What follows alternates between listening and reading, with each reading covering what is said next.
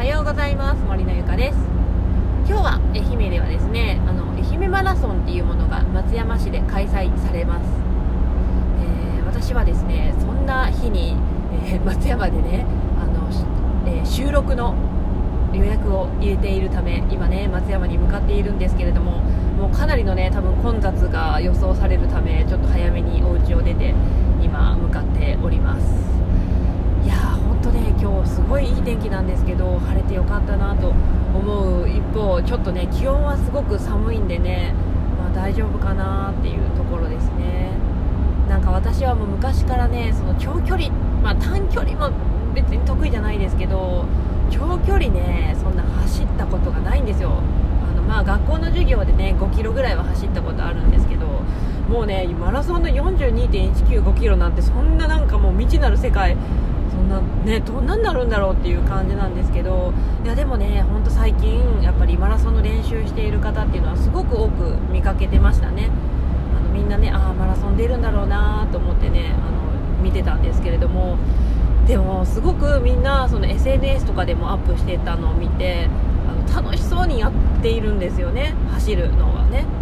多分みんなそのマラソンに出るっていうぐらいなんで多分走るのが好きなんだろうなと思うんですけどまあ何にせよそういう風になんか目標をね、まあ、目標多分マラソンは完走っていうのがね目標の人もいると思うんですけどその目標を達成するためのねその走る練習っていうねプロセスを楽しんでいる人っていうのはやっぱすごいいいなって思いますね。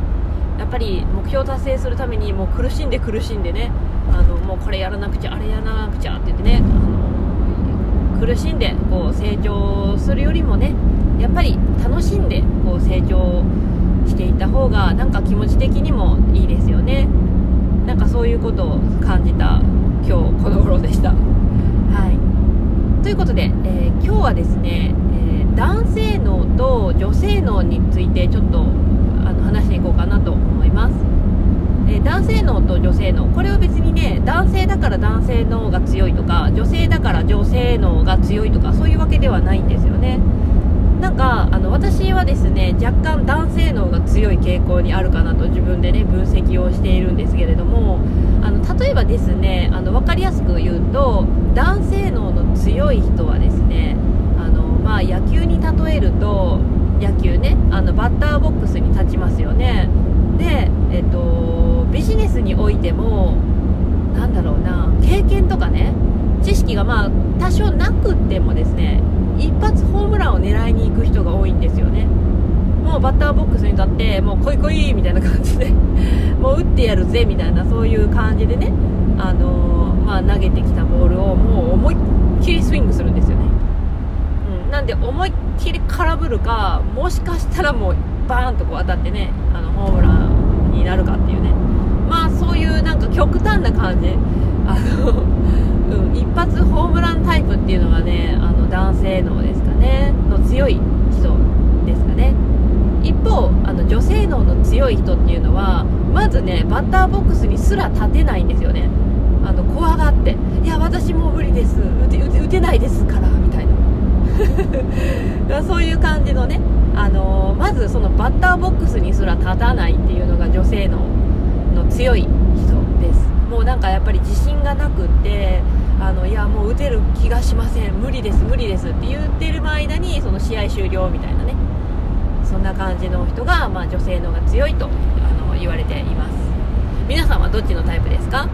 まあ、これはですね別にどっちがいいっていうわけでもないんですけど、まあ、一番理想的なのはねもう女性脳も男性脳もあの両方合わせ持ったバランスのいいタイプがねそれは一番いいんですけれどもやっぱねあの私の中ではやっぱ女性脳が強いとねあのバッターボックスにすら立たないっていうのはねちょっともったいないっていう感じがするのでやはりねそこら辺そのビジネスにおいてはですねやはりちょっと男性脳がやっぱ必要になってくるんじゃないかなと思うんですよ。いや例えばもう失敗空振りっていうのはするかもしれないけど、まあ、とにかくなんかバッターボックス立たないことにはボールね当たるかあの当たらないかそれは分からないけどもしかしたらかするかもしれないしね、